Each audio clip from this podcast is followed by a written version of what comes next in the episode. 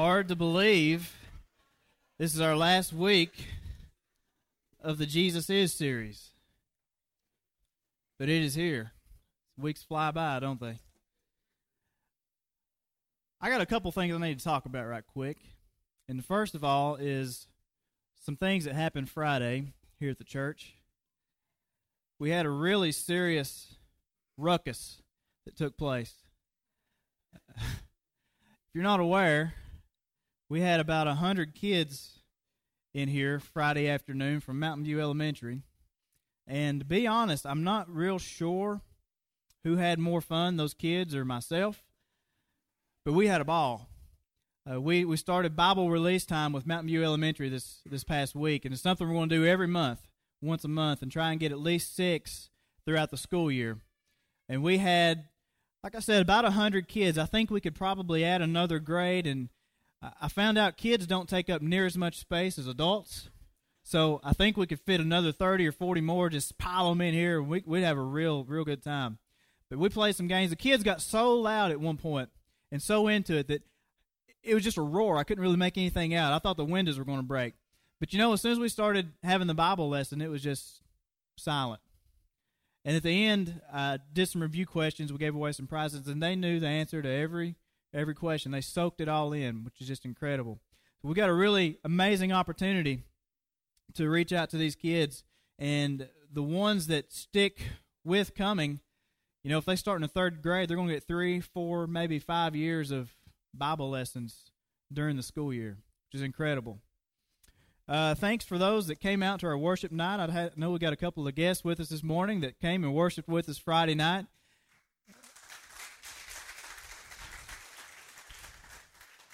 It got a little cold, I'll be honest, but we had a good time worshiping down on Main Street. And uh, thanks to you all that helped with the booth. And I know we gave away a lot of information about the church and got to meet and greet a lot of different folks. So appreciate that so much. Today's the last day of our Jesus Is series. And if this is your first time with us or you've missed a few, just let me remind you all the things we talked about over the past six weeks. We started this series called Jesus Is because we we understand that Jesus is so many things to so many different people. And for some people, the question of who is Jesus is not a really easy question to answer. And so we talked about, we looked at the Word of God and, the, and we looked at the Bible and we, we realized that there's several main things that we need to talk about Jesus. The first was that Jesus is my friend. And we talked about how Jesus is a friend that's unlike any other friend, a friend who has so much love for us that even lay down his life for us. The next week, we talked about the humanity of Jesus, what it meant for God to become a man and experience all the things that we experience, and then, of course, die in our place. Then we looked at Jesus as the King. That was one of my favorites. That Jesus is the King of Kings and the Lord of Lords, and then He's coming back. The next week, we talked about Jesus being the faithful bridegroom and what that meant for us as the church or His bride. Then the next week, we talked about Jesus as the Savior of the world. And not only what he did, but why did Jesus have to die for us? Of course, because we looked at the humanity of Jesus and we realized that he's the only one that could do it and take away our sins. But then we realized also God deemed us worthy of the death of his son by sending Jesus to the cross. This week, we pretty well sum everything up by simply saying Jesus is everything. He is everything and so much more. See, Jesus can be everything because if you think about it, life's probably going to throw just about everything your way. There's going to be times in life where you have days you really don't want a king in your life, but you might need a friend. There's going to be days when you think, well, I don't really need a friend, but I do need a king. I need some authority and somebody to speak truth and maybe a little discipline into my life. Maybe I don't need a king today, but sometimes when I'm broken, when I realize just how rotten I really am, some days I really just need to be with my Savior. Jesus really is all of this and so much more. I want to look at a few passages of Scripture this morning, but first let's look at the words of the Apostle Paul in Colossians chapter 1. I want to show you five verses from Colossians 1, verses 15 through 20. The Apostle Paul says this about Jesus. He said, The Son is the image of the invisible God, the firstborn over all creation.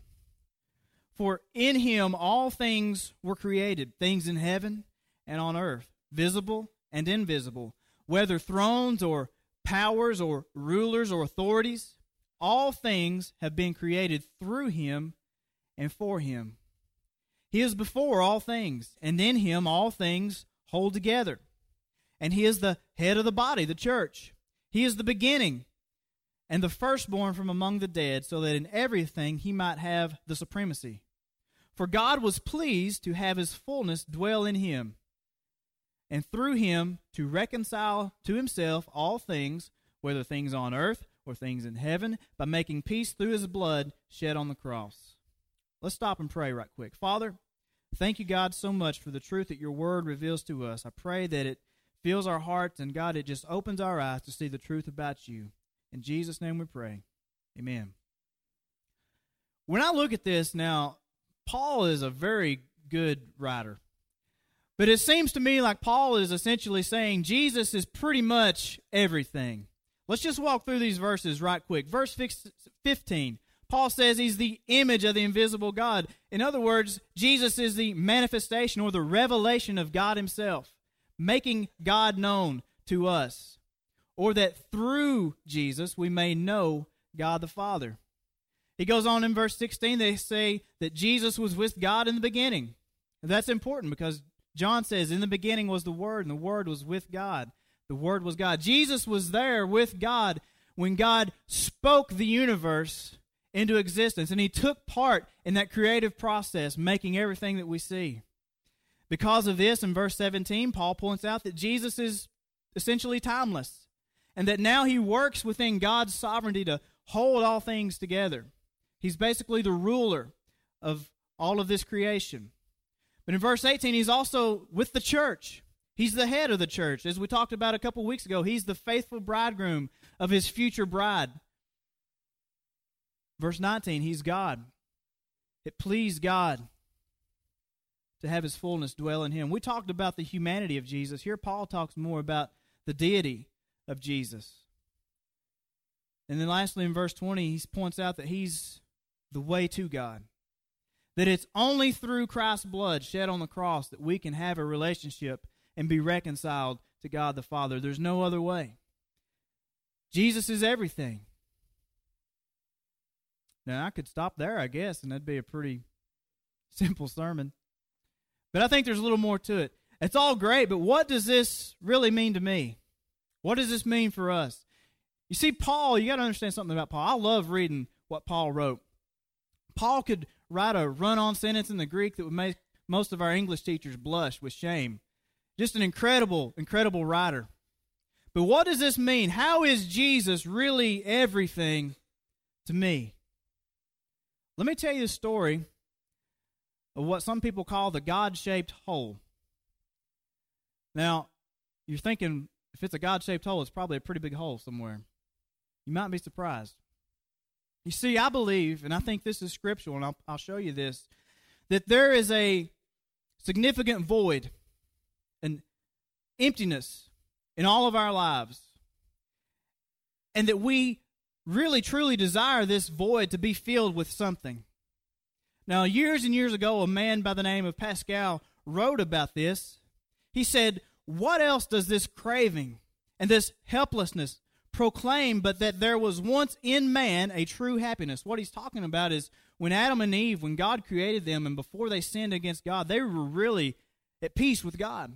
They had a perfect relationship with God. They were happy, and this void was filled. He says there once was in was in man a true happiness, of which all that now remains is the empty print and the trace. You see, when they sinned against God, all of that went away, and now all we have left is basically an empty footprint of what once was. He says this, this emptiness, he tries in vain to fill with everything around him, seeking things that are not there to help he cannot find in those that are, though none can help, since this infinite abyss can be filled only with an infinite and immutable object. In other words, by God Himself. He says the only thing that's going to fill an infinite void is an infinite and almighty God. He understood that this hole that we have in our hearts or in our lives is it's God shaped. And God's the only thing that's going to be able to fill it. Now we try to fill it up, don't we? With all kinds of stuff. You all have probably heard something like this before. We all know we like to fill our God shaped hole up with bad stuff. Stuff like unhealthy relationships, substances, alcohol, drugs, ungodly pleasures. We, we know all that, but sometimes we try to fill our God shaped hole up with things that aren't always that bad. Things like hard work, sacrifices for our family, money. Money's not all that bad. Like to have a little more of it sometimes, but we try to fill it up with religion, an outward expression of an inward change that really hasn't taken place. But none of these things are truly satisfying, and really, because they're not God shaped, they still leave us yearning and wanting and desiring something more. St. Augustine said, You have made us for yourself, O Lord, and our hearts are restless until they rest in you. They are restless until they rest in you. Do you realize nothing is ever truly going to fill that void? No high is ever going to be high enough. No thrill is ever going to last long enough. No amount of money or hard work or earnings could ever truly satisfy you. Even the greatest marriage and a great family and a lifetime filled with good deeds is still going to leave you looking for something else if Jesus is not what you filled your life with. Because your heart will never truly be satisfied until you fill it with Jesus. Now, that's a great illustration, but I think it's also biblical. Let's look at what Jesus said in John chapter 7, verse 37. John tells us that on the last day, on the last and greatest day of the festival, Jesus stood and said in a loud voice, Let anyone who is thirsty come to me and drink. Whoever believes in me, as Scripture has said, rivers of living water will flow from within them. Have you ever been thirsty? I mean, really thirsty. Not like you want a, a sip of water, but have you ever really, truly been thirsty? I have. I remember as a teenager, I used to love DiGiorno pizzas. I still do, but I can't eat them like I used to. I used to love DiGiorno pizzas. And as a teenager, I'd stay up late and I'd I'd like that guy on that old commercial. I can't believe I ate the whole thing. I'd eat all that pizza, you know. And I'd go to bed, and like three in the morning, I'd wake up because of the pepperoni and the, and the sauce, and it's just so salty. And like three in the morning, I wake up, my, my mouth just feels like there's cotton balls in it, and I can't run to the kitchen sink fast enough to stick my head under there and, and drink what felt like a gallon of water in the middle of the night. Thirsty.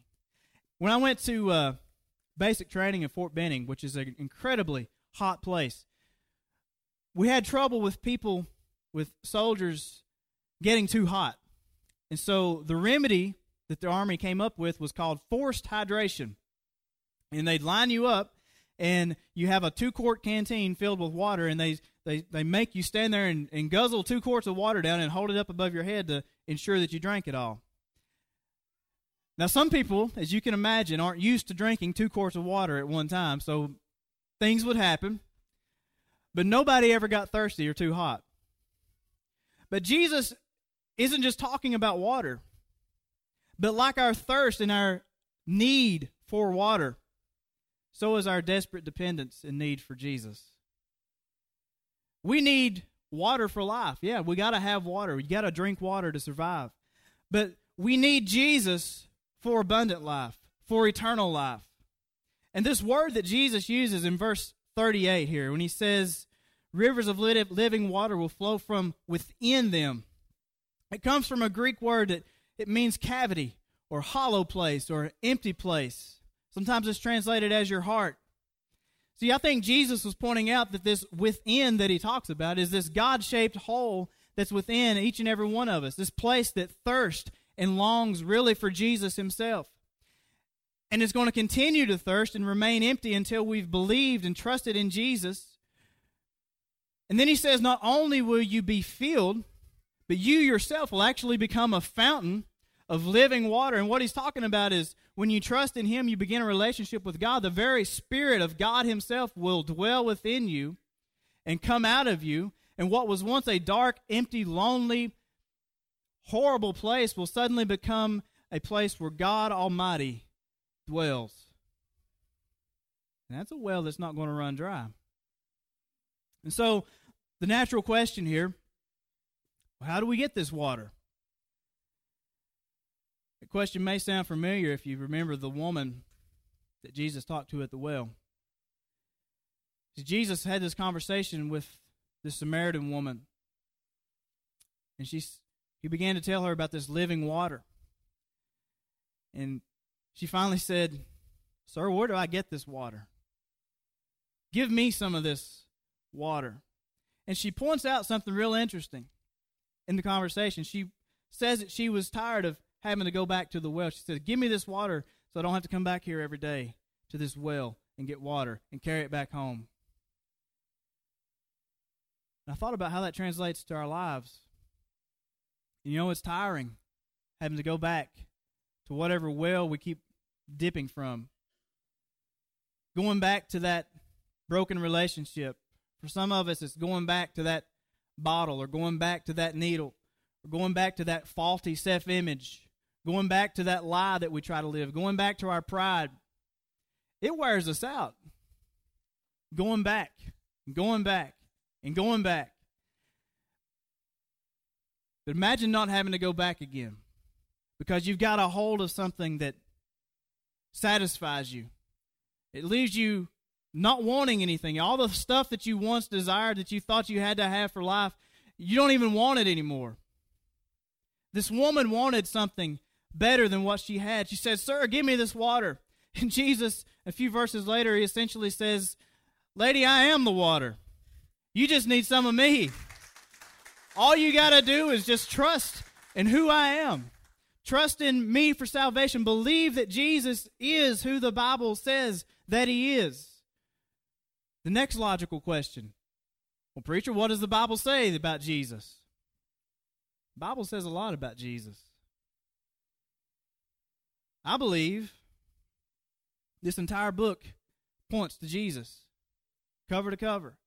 When we read about all these stories, about all these incredible people who God worked through, I believe that they're in some way pointing us to Jesus.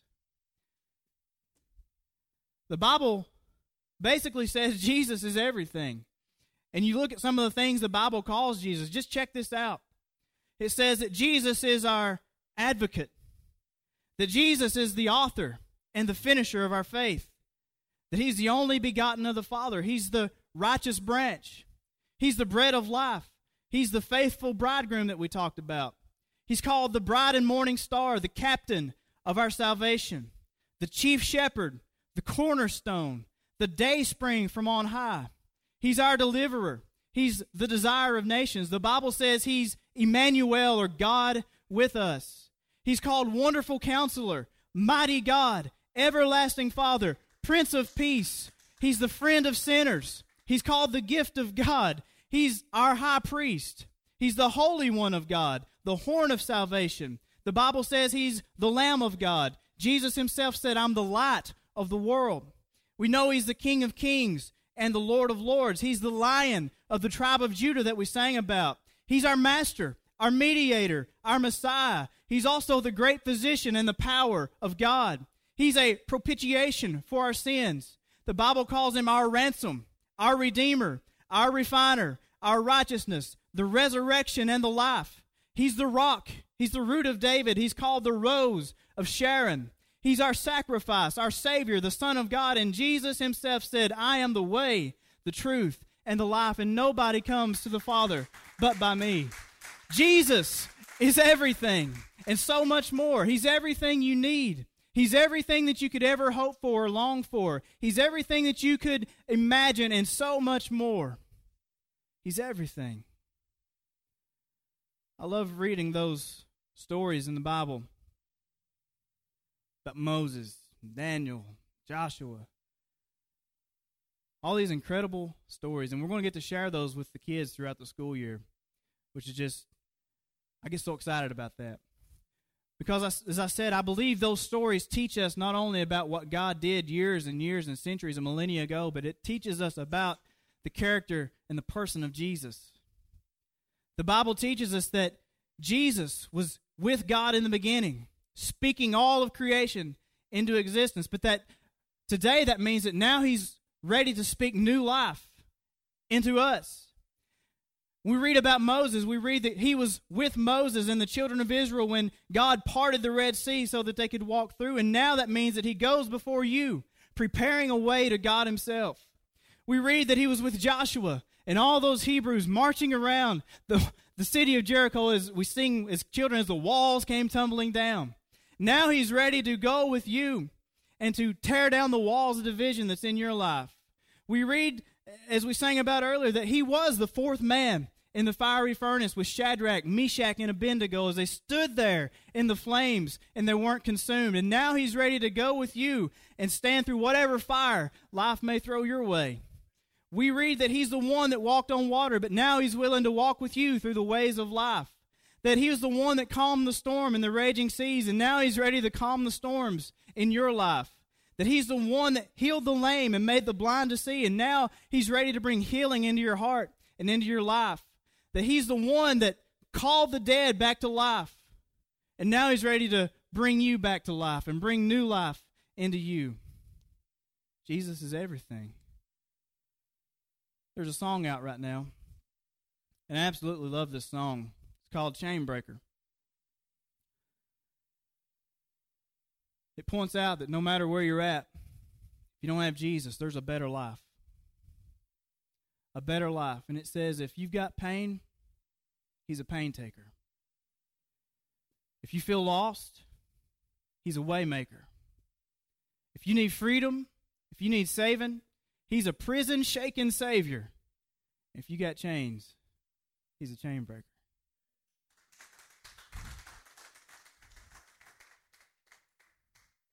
As we close and Caitlin comes up to lead us in a song of invitation. This chain breaker broke the greatest chain known to man, and that was our sinfulness. And he did that by going to a cross, carrying that cross himself out the city and up a hill called Calvary, where they nailed him to it and hung him there to die. And in that, he took on our sins and our shame and our guilt, and he died in our place for us. But the story didn't end there. He broke the chain of death. He came out of the grave victoriously, ascended to the right hand of God the Father.